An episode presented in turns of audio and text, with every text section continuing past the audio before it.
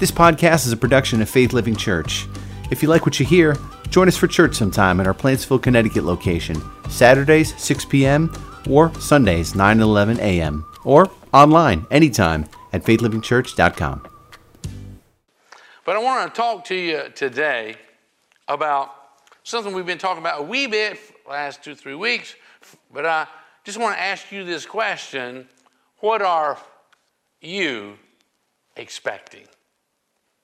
Personally, right now, for tomorrow, for this coming week, for this coming month, for the rest of this year, this summer, this fall, this winter.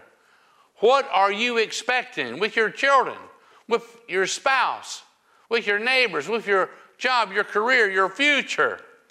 What are you expecting? Think about that for just a moment. What are you expecting? It's so important that you and I have great expectations. And I want to challenge you tonight and through the rest of your life to really, you know, cultivate your confident expectations. Just like a lot of us have been out there cultivating our gardens, you know, because we're expecting all this wonderful vegetation, you know, these vegetables and all coming up. I want to challenge you to cultivate your confident expectation. You praying about something, you're expecting it to happen, cultivate that. And we'll discover those, uh, how to go about doing that in, in God's Word. Uh, let me share just a few words of a song. And uh, I don't know if, if you have noticed yet, but in this world we are experiencing a little bit of shaking, you know, it's going on in so many areas of our life. And here's a, an old song, and it, it says, it starts off, you know, this world has nothing for me. This life is not my own. I know you go before me, and I am not alone. This mountain rises higher, the way seems so unclear, but I know that you go with me, so I will never fear. I will trust in you. Whatever will come our way, through fire and pouring rain, no, we won't be shaken. No, we won't be shaken. Whatever tomorrow brings, together we'll rise and sing that we won't be shaken. No, we won't be shaken. No, we won't be shaken. You know my every longing. You've heard my every prayer. You held me in my weakness because you are always there. So I'll stand in full surrender. It's your way of, and not my own. My mind is set on nothing less than you and you alone. I will not be moved. I will not be moved. Oh, there's a lot of shaking going on. The song is talking about we will not be shaken. Uh, again, I want to encourage you to continue to cultivate your confident expectations for your future. That's very, very important that we do. Matthew chapter 19, verse 26, it says, With God, half things are possible. All. Well, what percentage is all? 100%. With God, all things are possible. And that's what I expect. I expect with God that anything that others would deem as impossible is possible with God, especially if it's linked to His Word, especially if it's linked to His promise, especially if it's linked to anything He's told you and me. It is possible and it will come about, you know. So think about this for a moment. Are you facing impossible looking situations right now? And you heard what I said looking. Are you facing impossible looking situations? Throughout the Bible, it looked impossible to go across the Red Sea. It looked impossible to walk on water. It looked impossible to feed 15,000 people with just a couple of fish and a couple of uh, loaves of bread. It, it looked impossible for all the things that we read about Jesus. It looked that way, seemed that way, but it wasn't that way after all. It says, with God, all things are possible. Listen what it says in 2 Corinthians chapter 4, verse 16. And I'm going to read this out of the message. And it says, So we're not giving up. How could we? We're not giving, how could we? Even though on the outside it often looks like things are falling apart on us, it often looks that way.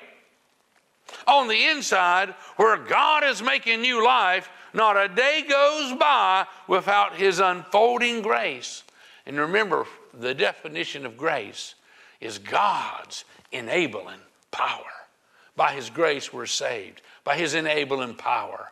His grace is sufficient. His enabling, enabling power is sufficient. All the places you see grace, you can understand that's God's enabling power. Even though on the outside it often looks like things are falling apart on us, on the inside, where God is making new life, not a day goes by without His unfolding grace. These hard times are small potatoes, not big potatoes, just small, little bitty ones. These hard times are small potatoes compared to the coming times, the coming good times, the lavish celebration prepared for us. There's far more here than meets the eye. The things we see now are here today, gone tomorrow. Things change. So much is temporary, short lived. So don't get focusing on that temporary stuff too much. But the things we can't see now, God, His angels, Him on the move, that's eternal stuff. And that will last forever. What are you expecting? Are you expecting God to do everything that He's promised, fulfill the dreams that He's put in your heart, even from a young girl, from a young boy? Are you expecting everything that you've read in God's Word to be true? Are you expecting Him to come back one day and take His whole church home? Are you expecting one day to kick off your shoes and slide down them streets of gold in your sock feet? What are you expecting? I'm telling you, cultivate your confident expectations that are based upon the privileges and the uh, blessings and, and the uh, commands and the promises of Almighty God. Jeremiah chapter 17, verse 7, in the Amplified Bible, it says, Blessed with spiritual security is the man. Blessed is the man with spiritual security. Blessed that man is the man who believes and trusts in and relies on the Lord. There's a blessing, you know, uh, pronounced upon you. And this is talking about mankind. That's women as well.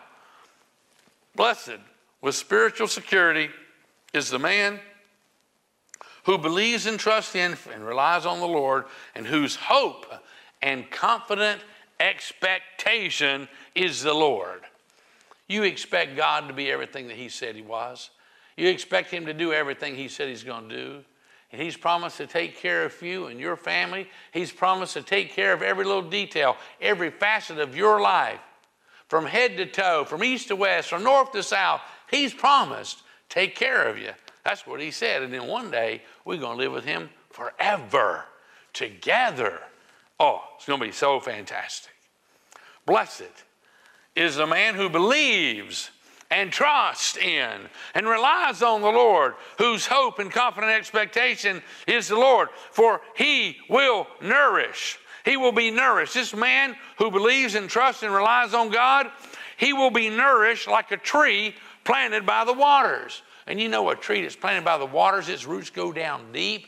And even when there's drought other places, it don't know there's drought because it's just getting all the water, soaking up all the water from its roots that it ever needs to have leaves and fruit and all. And it says right here, for he, this man who, who believes in God, trusts in God, relies on God, for he will be nourished like a tree planted by the waters that spreads out its root by the river and will not fear heat when it comes. It don't matter how hot it gets. I got all the water I'll ever need. He will not fear the heat when it comes, but, it, but its leaves will be green and moist, and it will not be anxious and concerned in a year of drought. A whole year of drought, it's got all the water it needs because it's growing right beside this river, you see. And you know, Jesus is this river of life for you and me. It will not be anxious or concerned in a year of drought nor stop bearing fruit. It's going to be fruitful when all the other trees is dried up and shriveled away. The man, the woman who trusts and believes in and relies on Almighty God. I'm talking about those who are in a relationship. Listen to what he goes on to say in Colossians 2 7. Let your roots grow down into Him. Let your roots grow down into Jesus, into a deep relationship with Christ. Let your roots grow down deep into Him. In Ephesians chapter 3, verse 17, in the Living Bible, it says, And I pray that Christ will be more and more at home in your hearts and my heart. That Christ will be more and more at home, more and more welcome. Is He really welcome in your heart? Is He welcome in your home? Is He welcome in all the rooms of your house and all the closets and the refrigerators, the cupboards? Is He welcome in your mind? Is Jesus welcome in your television and your computer? Is He welcome in your heart? And I pray that Christ will be more and more at home in your hearts as you trust in Him and expect Him to do everything He's promised. May your roots, may your roots go down deep into the soil of God's marvelous love. When your roots go down deep, it's just going to suck up love. Love for God, love for one another. That's what the Bible tells us. There's, a, there's only two great commandments that there are. If you do those two, you'll fulfill all the commands.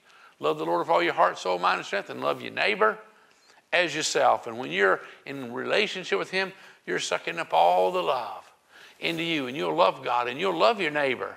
You will love, you, you will radiate that love to other people. That's just the way it is. Now, sometimes human love can be challenging. Do y'all know that? I think I can hear you from your house. You're saying, yeah, it can be challenging sometimes. Human love, we're talking about, you know.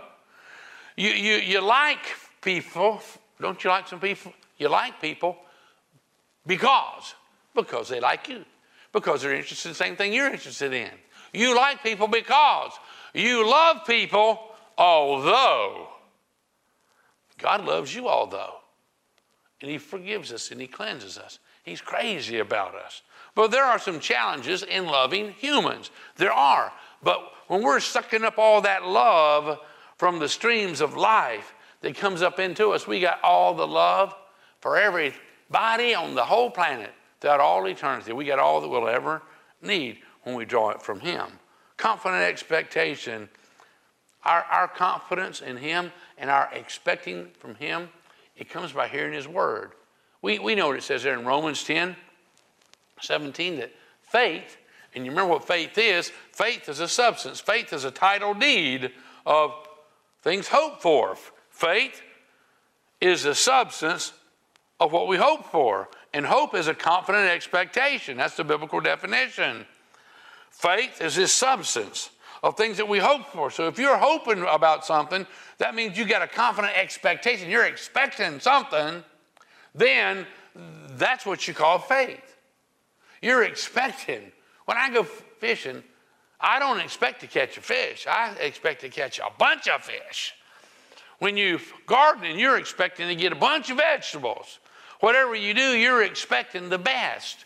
And that's what biblical hope is. It's a confident expectation for future success. And whatever you put your hand to, that you're going to succeed in that. That's what the Bible teaches, teaches us.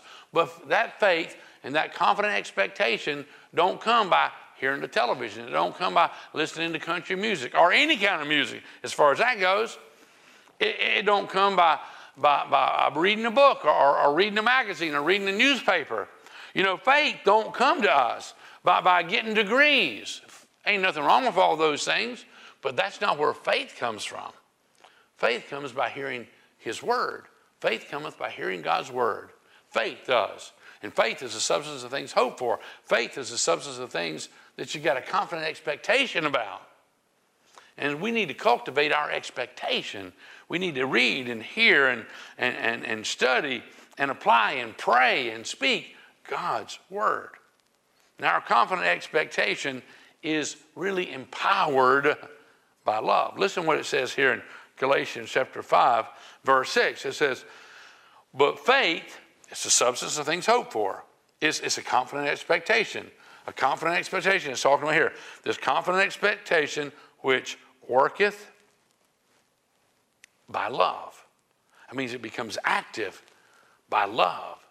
Faith does. This hope does. This confident expectation is activated, it's effectual, it, it becomes mighty through love as our roots are drawing this love up from, from the river that we're planted by.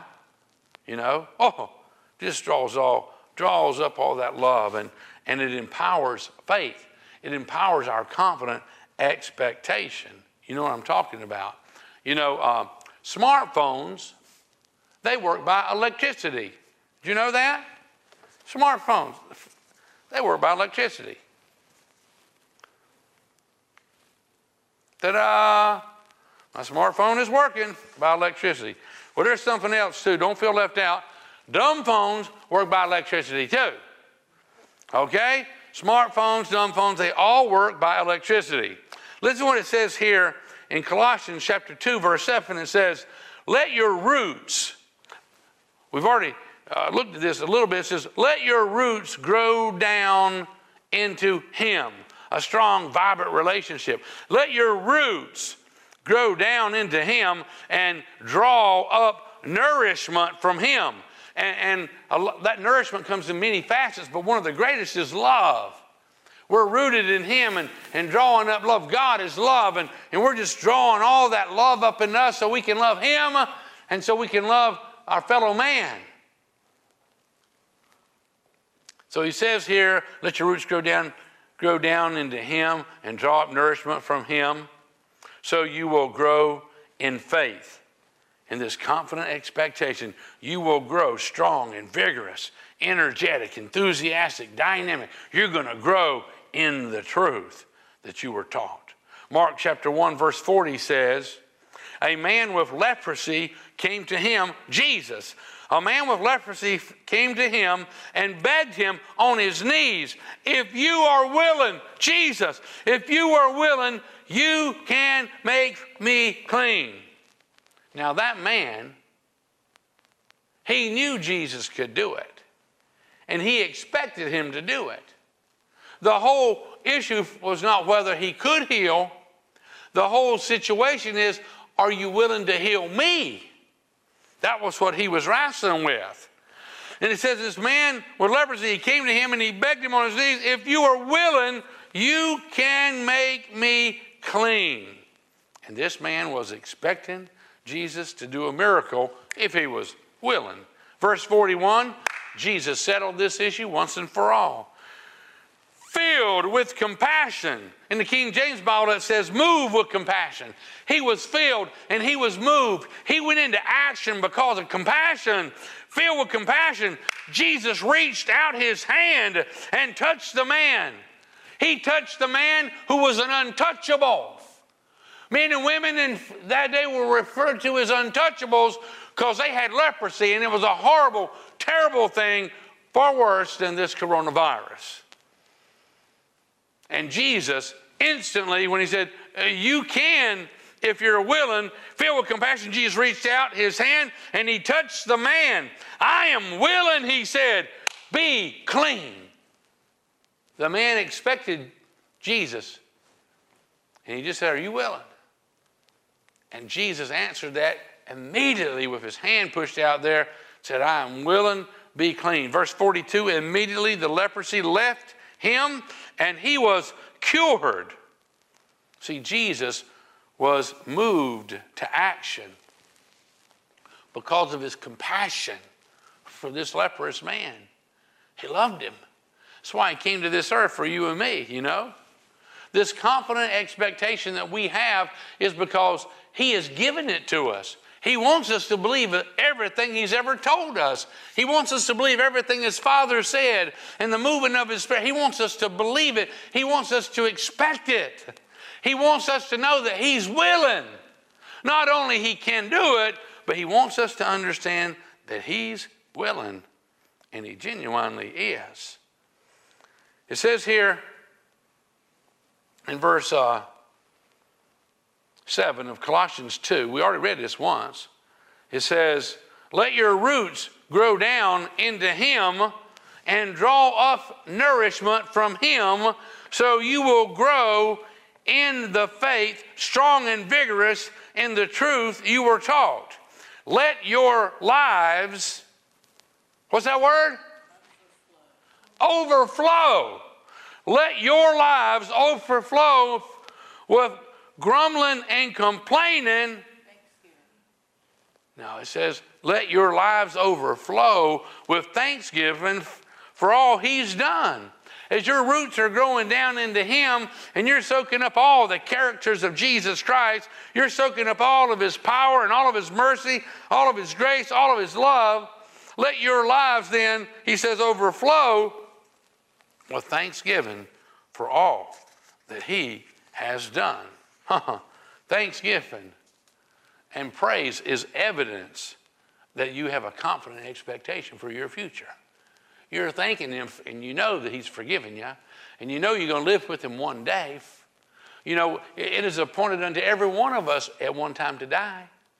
It really is. We have an appointment, like having an appointment. You go sit in some office somewhere and you're waiting for them to call you. We all have an appointment. It's something to look forward to, but we just busy ourselves doing what He's called us to do until that appointment comes. And He says here, you know, let your lives overflow with thanksgiving for all He's done. Let your lives overflow. We should be the most thankful, praise filled people. If we're not thanking God and praising Him, we don't expect much. We have very little faith. That's just the truth of it, you know? What type of an animal do you think that lions devour the most? If you said, well, probably a weak one or one that's been injured or a sickly animal, they take out the, the sick population, you know, or the weak ones and all as far as animals go out there in the wilderness. And you would be right. Listen what the Bible says in 1 Peter chapter 5, verse 8. It says, Be self-controlled and alert. Your enemy, the devil, prowls around like a roaring lion looking for someone to devour. And I know what it feels like to be in a lion's domain. There's a place right here in Connecticut, on two occasions, I have tracked a lion in the snow. I didn't know what I was tracking at first. And then I'm thinking, he could actually be circled around and be tracking me. It made me a, a, a little bit more alert. But the Bible says here, you know, be self controlled and alert because your enemy, the devil, prowls around like a roaring lion looking for someone to devour. And, and, guess what tips the devil off? What tips that lion off that your faith and your expectations are not so confident and you're pretty weak and you're pretty vulnerable. Wonder what tips him off to attack you because you're more vulnerable than a lot of the people who might pull out their sword and chop his head off, you know? Think about this for a moment. This is what tips off the devil to attack you and me. This is it right here in a nutshell.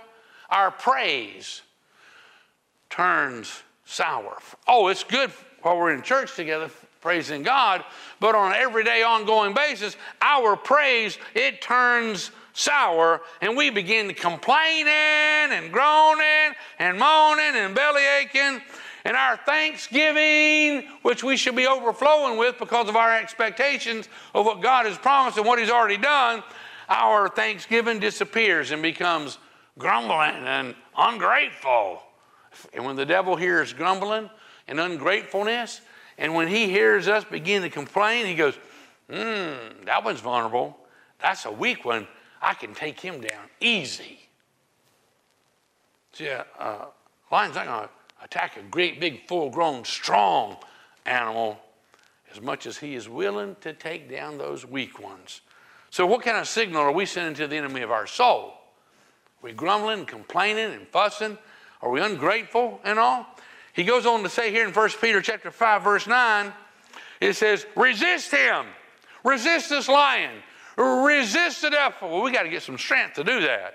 You can't do it while you're complaining and moaning and groaning and ungrateful, you know, and grumbling and all that stuff. Resist him, standing firm, not not not shaking, no no no no no no no, not weak and shaking to get ready to fall down. It says resist him, standing firm in the faith. And faith is the substance of things that are hoped for, a confident expectation for the future. He tells us, resist him, standing firm in the faith. Standing firm with a confident expectation that I'm going to cut that lion's head off. God has given me a shield of faith to quench all the fiery darts of the devil, and He's given me a sword, you know, and He's given me a helmet, a breastplate of armor, and my loins are girded about with truth, and my feet are shod with the preparation of the gospel of peace. And God has given us equipment to fight with. And you know what? When you're ready to fight and you come out there charging that devil, he's going to run the other way. It says, resist him and he will flee from you. That's what the Bible tells us. It surely does. So we need to resist him, standing firm in the faith. You know, hold your sword and hold your shield and be ready.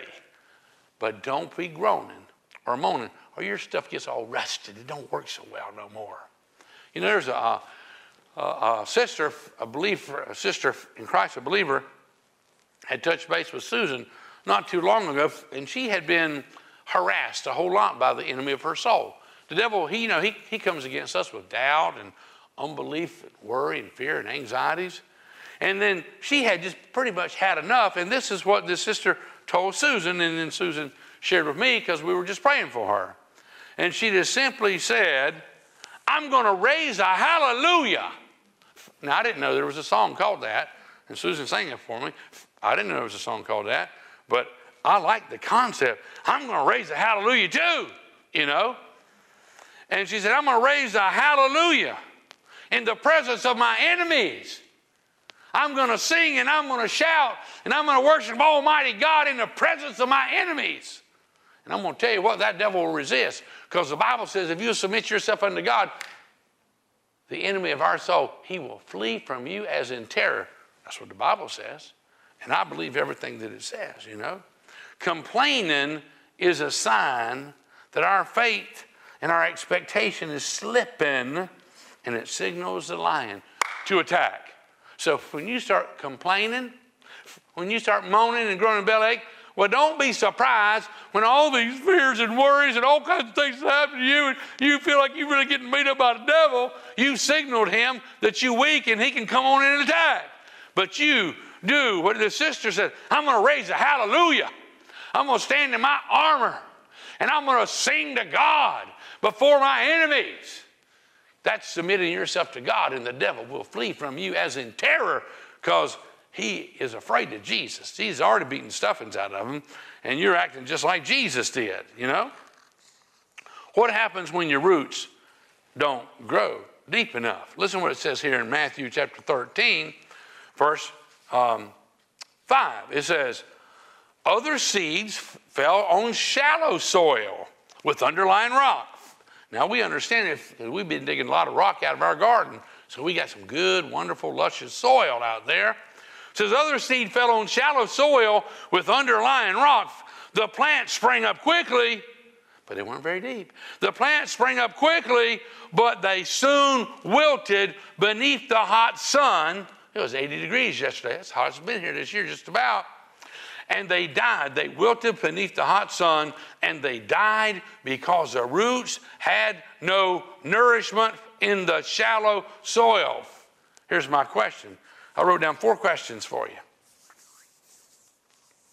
Are you shallow in your relationship with God?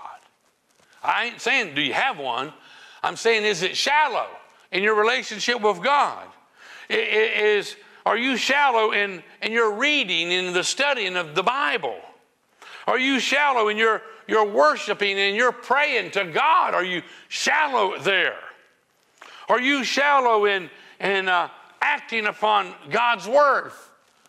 That shallowness does not promote much success or fruitfulness. We need to let our roots go down deep. And even if it's a drought for a year, even if there's viruses for months and months. No matter what's going on, if you'll let your roots go down deep into God Almighty, you'll suck up His character and His provisions, and it will sustain you, and you will raise your hallelujah. You will in the face of your enemy, and you will triumph. That's what the Bible tells us. Listen what it says here in John 15. I read this every once in a while. It's just such a powerful passage. The whole chapter is. But he says here, Jesus says here in John 15, verse 4, he says, Remain in me. Don't be shallow. It's what he's telling us. You know, remain in, in a close, a deep relationship with me. Remain in me, and I will remain in you. For a branch cannot produce fruit if it is severed from the vine. Now, I actually got a grapevine, and uh, it's right there, part of my garden.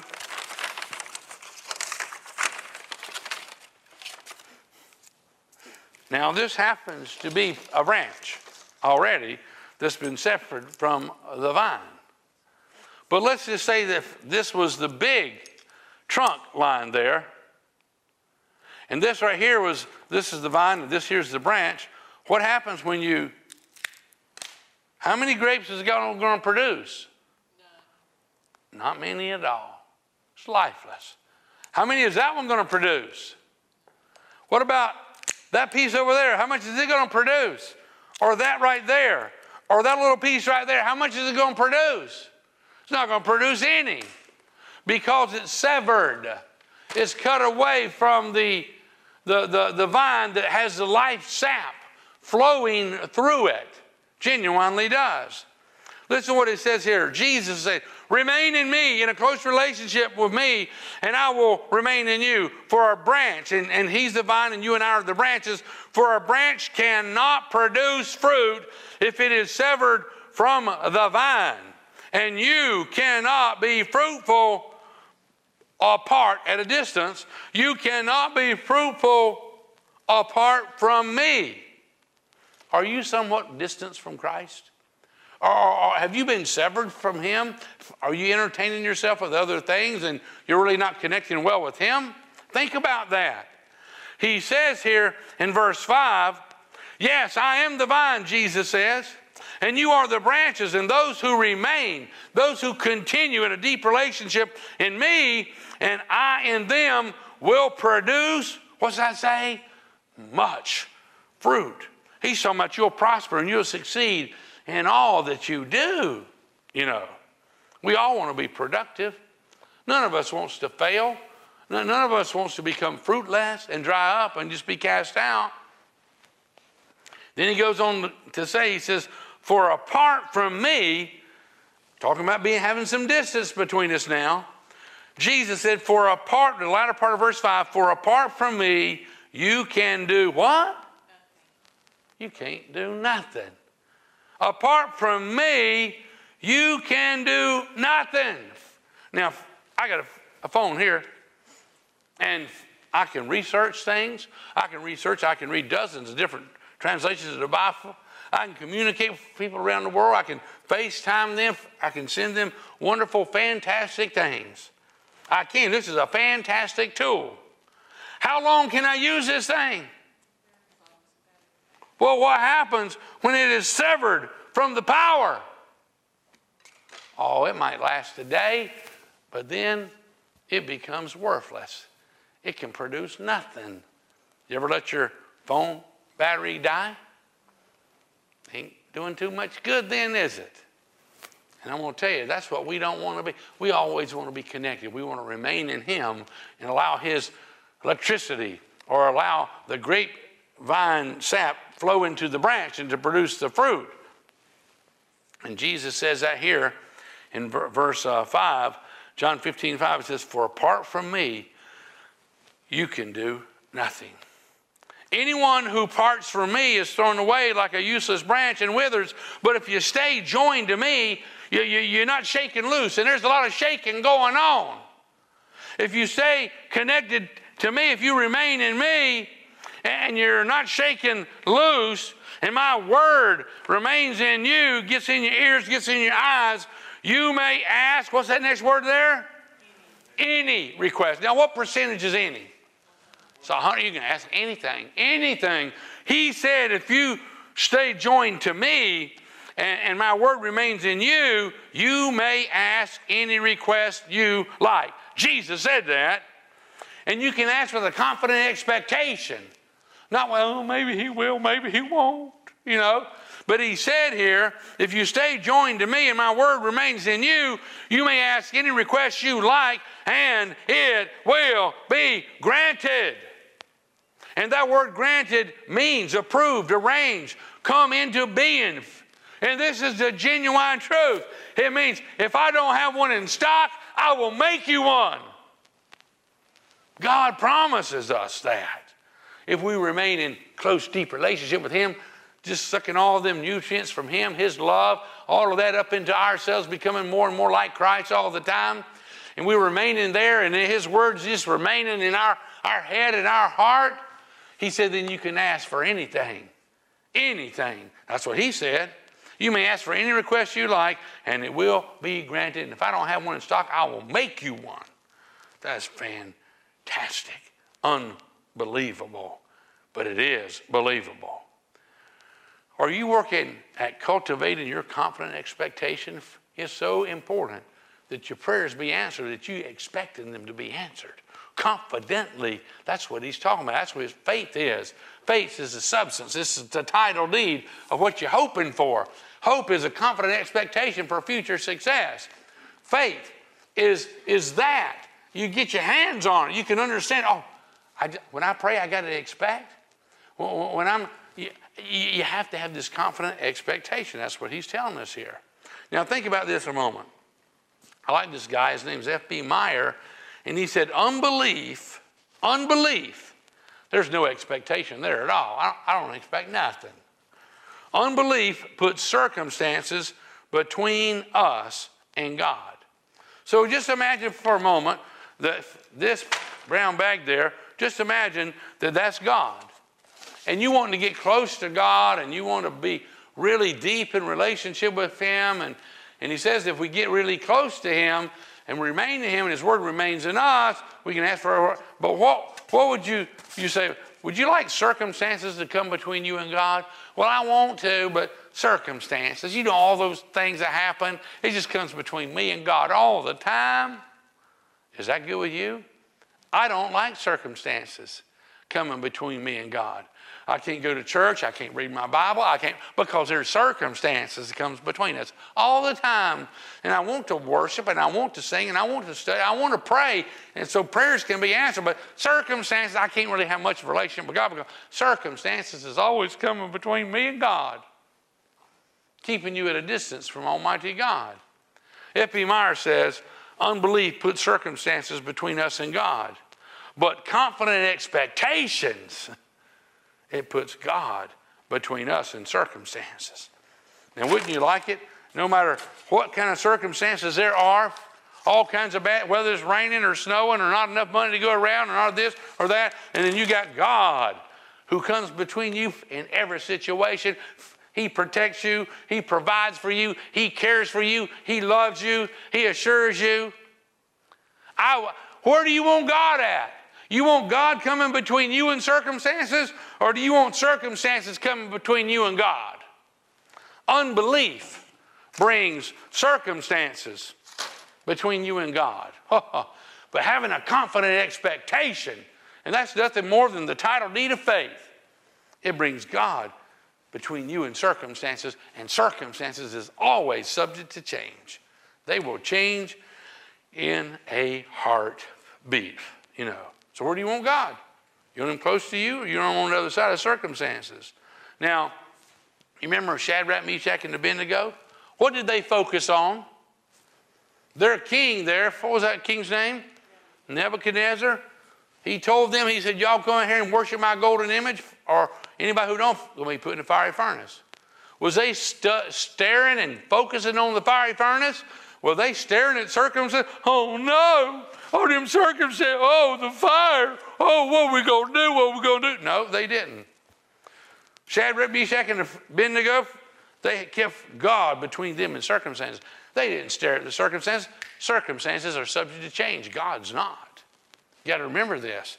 These three Hebrew children, they imagined and they told the king, they said, King, because the king gave them another chance. They said, Well, okay, we'll do it again. And if you'll worship my golden image, you know, everything be cool. But if you don't, we're heated up the furnace seven times hotter than it was, and we're going to put you guys in it. And uh, Shadrach, Meshach, and Abednego said, King, you don't need to waste no time here. We already know what we're going to do. Our God is able to protect us and to keep us from your old fiery furnace. And he will. But even if he don't, we ain't going to worship your golden image. Now, you talking about confident expectation? They was confident that God's going to take care of them. But they, they were determined that even if he don't, we're going to worship him and we're not going to fall down and worship a chunk of gold out there. There's no life in that. And what happened? The, the furnace was heated seven times hotter. Soldiers came and took Shadrach, Meshach, and Abednego, took them up, opened that furnace up, and the soldiers was getting ready to throw them in. And as they were pushing them in, the soldiers all died because the, the furnace was too hot for people to get near it. And the soldiers died right there on the spot as they pushed Shadrach, Meshach, and Abednego in there. Three guys. The king is watching all this happening. He said, that suits them right.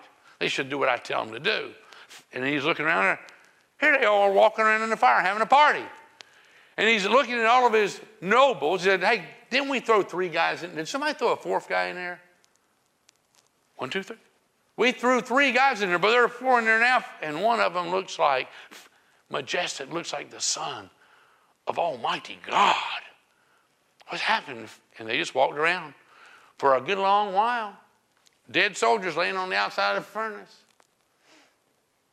See, they had confidence in who God was and what God would do, and they, they knew they had a relationship.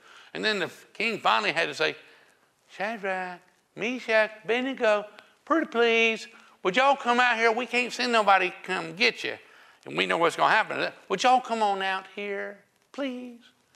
And they came out, and people got around them, and the ropes they tied them up with were gone. They burn off. But it says they smelled them. There wasn't even the smell of smoke on their clothes. God had done everything that He had promised him and what they knew about Him. How deep is your relationship with God? What do you expect God to do? Say, well, that's just a little bit too much to expect. For you, yes, but not for Shadrach, Meshach, and Abednego. They expected God to help them, and Jesus ended up in there with them, and they had a party. I am telling you, God's word is true. The devil seeking who he may devour finds you a little bit fearful, a little bit, well, I don't know if you can listen to people, some, some educated people, some professor, well, that Bible's really outdated. That's not really true. You listen to all that baloney, and the devil recognizes, hmm, you're vulnerable. He'll attack you. That's just the way it is, you know. So I've been imagining for about three weeks now, I've been imagining vegetables in my yard. And we plowed and we poured out roots and we moved tons of rocks and we planted two weeks ago. We planted seeds all over the garden. And yesterday, I walked out there and we've had plenty of rain and I've watered them seeds. And yesterday it was 80 degrees. Wasn't that right? 80 degrees? And I went out there and said, Susan, well, we have a dozen different kind of vegetables in our garden. You go, no way. Oh, yes, way. They're there. See, I, I, I wrote a, uh, we got onions and rutabagas and acorn squash and butternut squash and spaghetti squash and beets and Brussels sprouts and carrots and lettuce and kale and Jerusalem artichokes and cabbage, and we hadn't even really planted it yet because they told us to wait till us this next week. But guess what? The plants are coming up. It said it on the package. It said will germinate and grow up in two weeks. Guess what? It was two weeks to the day. I took pictures of it. I don't have them to show you right now because we're a little down on some of our transposing all of our pictures and videos and all like that. But I am telling you, I've read it. What about if we read the Bible? You think the, the Bible is as reliable as a package of seeds? Them vegetables are coming. Oh, I, I, I didn't see the big chunk that I'm going to eat one day, but it's coming. I can see it. It's coming. It's coming. I fully expect them vegetables to be on my plate and in my tummy, you know, and my family and all the folks who are around. I expect that. And that's not naivety, you know. I read what the package said. And I'll tell you what, I've read what this book says. And it's the truth. And you can count on Almighty God, you know. You can. Uh, I've been reading my Bible. Have you? And I've been expecting everything that it says to come true, just like I've been reading that package of seeds. And it's the truth. Helen Keller, she said, although the world is full of suffering, and we do know it is, she said it is also full of people who is overcoming suffering. Is it possible to overcome suffering? If you can get God between you and circumstances, you can overcome all kinds of things. If you keep circumstances between you and God, you're pretty much defeated. That's the truth of it. And the worst thing can happen to us is that we just kick off of our shoes and go sliding down them streets of gold in our sock feet, and we get the heaven ahead of everybody else. So we're part of the welcoming committee when all of our friends and family come. That's what I'm talking about here. It says right here in, in the book of Mark, chapter 5, verse 36, it says, Jesus said, Don't be afraid, just believe. Believe means to confidently expect. Don't be afraid, just believe. Don't be afraid. You got a choice. I'm going to be afraid or I'm going to confidently believe what God has said in His Word.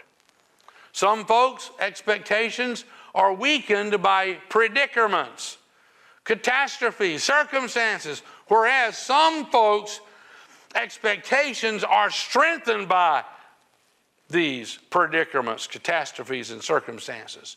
Shadrach, Meshach, and Abednego, when they came out of that fire, their faith and their expectation was greater than it had ever been because of going through the fire. And you and I know when you've seen God come to your aid and help you in difficult times, your faith is just stronger. You don't have to, you know, just give up and, and, and quit in the midst of difficulties. Listen to what it says here in 2 Corinthians chapter 4, verse 8. It says, We are pressed on every side what percentage is every? A hundred percent, not just north, south, east, and west, but every little digit between there.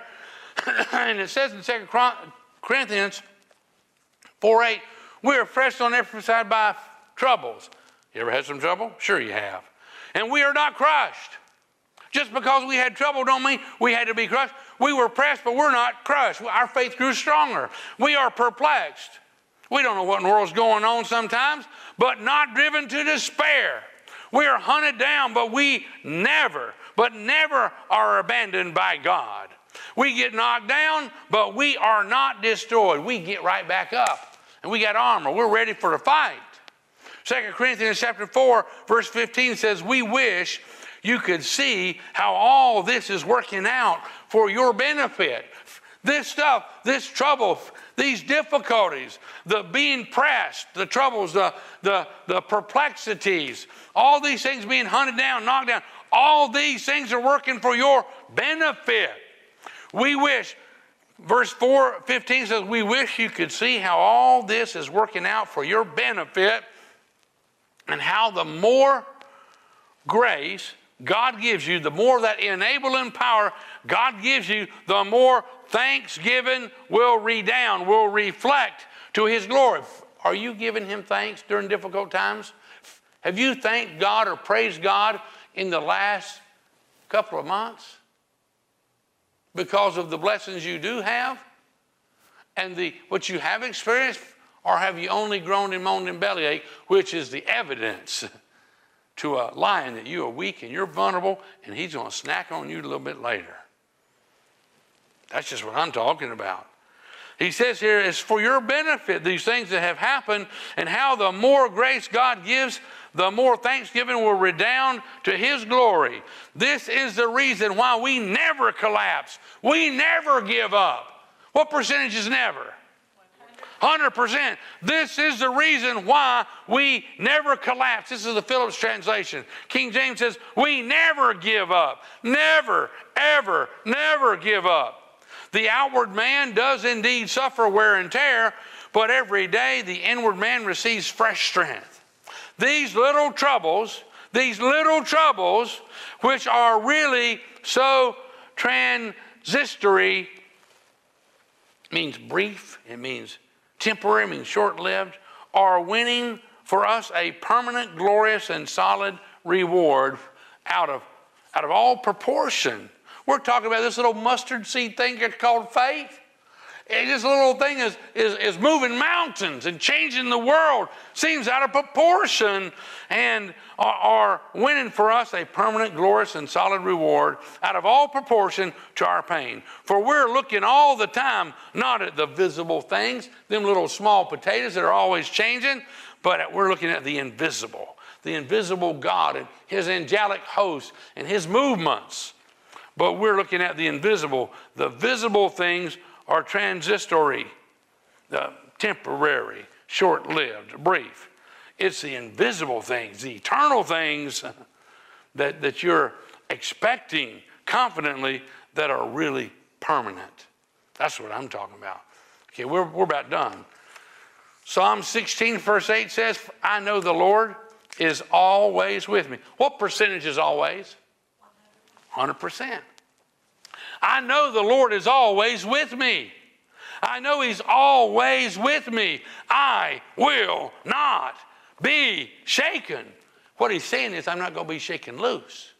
The Lord is always with me. I will not be shaken, for He is right beside me. I'll not be shaken because God's not going to be shaken, and He's right there beside me, and He's not going to let that happen to me. And you go, Well, Paul and Silas were shaken. There's an earthquake hit that prison. No, no, hold on. The prison was shaken. The, the, the doors were shaken off of the hinges. The chains were all shaken right off of the prisoners. But Paul and Silas was never shaken. They was never shaken. They were singing and they were dancing in chains, and all them chains popped off and the doors popped off, and they just continued singing and, and, and praising Almighty God because He had not abandoned them. I'm telling you, you'll never be shaken off You'll be never shaken like that because God's with you. He's with you. And He's promised what His Word says right there. I know the Lord God is always with me. I will not be shaken. I will not. Hebrews chapter 12, verse 26 says, When God spoke from Mount Sinai, his voice shook the earth. But now he makes another promise. Once again, I will shake not only the earth, but the heavens also. This means all, that all creation will be shaken and removed, so that only unshakable things, eternal things. Are you an eternal thing? You have eternal life? This means that all creation will be shaken and removed so that only unshakable things will remain. This is in these end times. Psalms 33, verse 11 says, But the Lord's plan stands firm forever.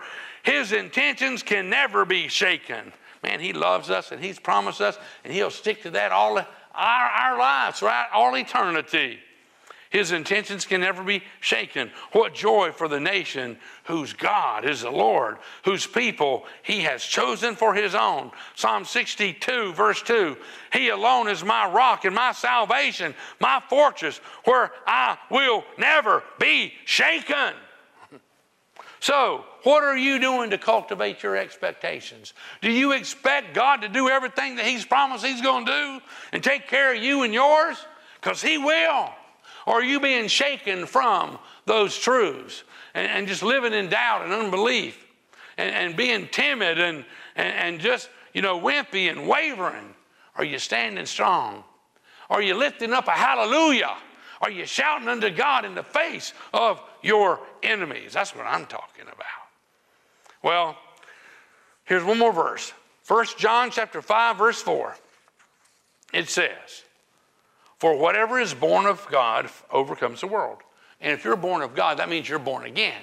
Now, I don't have time to read it off, but in the book of John, chapter 3, John chapter 3, verse 1 through 6, tells you about a guy named Nicodemus who got born again.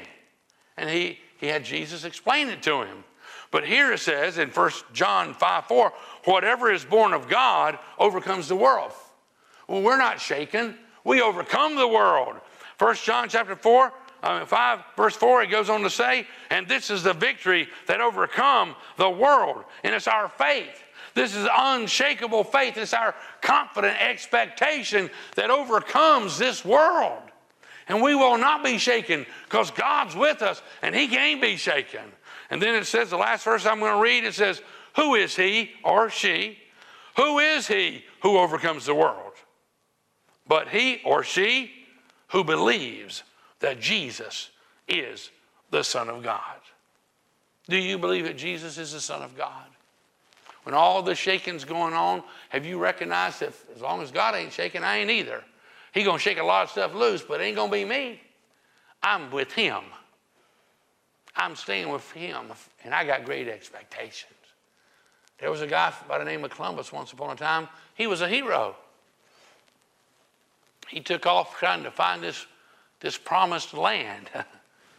he looking for this new world. And all of his sailors who was traveling with him, and they kind of got tired of it. And they threatened to mutiny. They almost did mutinize him. He said, Nope. He continued to sail. He continued to sail. And then lo and behold, he came up on the shores that not too far from where we're at right here. And he discovered a new world. He expected it. And he had opposition and he had trouble and he had waves and he had people who doubted him. But he was confident in his expectation. What about you? I'm going to tell you the first step is you got to believe that Jesus Christ is Lord. You got to welcome into your life and then begin to expect everything else he says is true. He's a life changer. Jesus, resurrection, that's a game changer. In the man or the woman, the boy or the girl who confidently expects God to be all he promised and to do all he said he's going to do, you're going to see the fruit of that. It will change things in your world. If you don't know Jesus right now as your Savior and your Lord, I want you to join me as we pray. Let Jesus come into your heart. Forgive your sins. Write your name in the book of life, and we'll be there together one day. I might get there ahead of you, you might get there ahead of me. The bottom line is, is that we get there. That's the truth of it. If you already know Christ, would you reaffirm your faith? As those who are not sure, they're going to pray and welcome Christ into their life now. And would you who know Christ, would you reaffirm your faith with me right now? Let's pray. Dear Heavenly Father, I believe that you love me. And that's why you sent your son Jesus. I believe he gave his lifeblood for me. And I believe that he rose from the dead. And I believe that Jesus is knocking at the door of my heart. And I open wide that door. And I welcome Jesus into my life as my Savior and as my soon coming King. I'm sorry for my sinful ways. But this day I declare my faith in you. I expect you to do everything you said you would do. I believe in you and I will follow you. In Jesus' name, amen and amen. What are you expecting? I promise you this. Let your roots go down into this thing here, into God's Word, and it'll change what you're expecting. You'll expect bigger and grander. You'll have dreams that seems like there ain't no way that could happen unless God did it. And you nailed that on the head. Yes, you did. God changes things when you begin to read his book and it builds your faith and it changes things in you and around you. Like Shadrach, Meshach, and Abednego, they didn't let circumstances come between them. They didn't let no fiery furnace come between them and God. They kept God between them and circumstances. And as you live your life for Jesus, you got Him right here with us, coming between us and circumstances. Hey, God bless you guys. We're praying for you every day.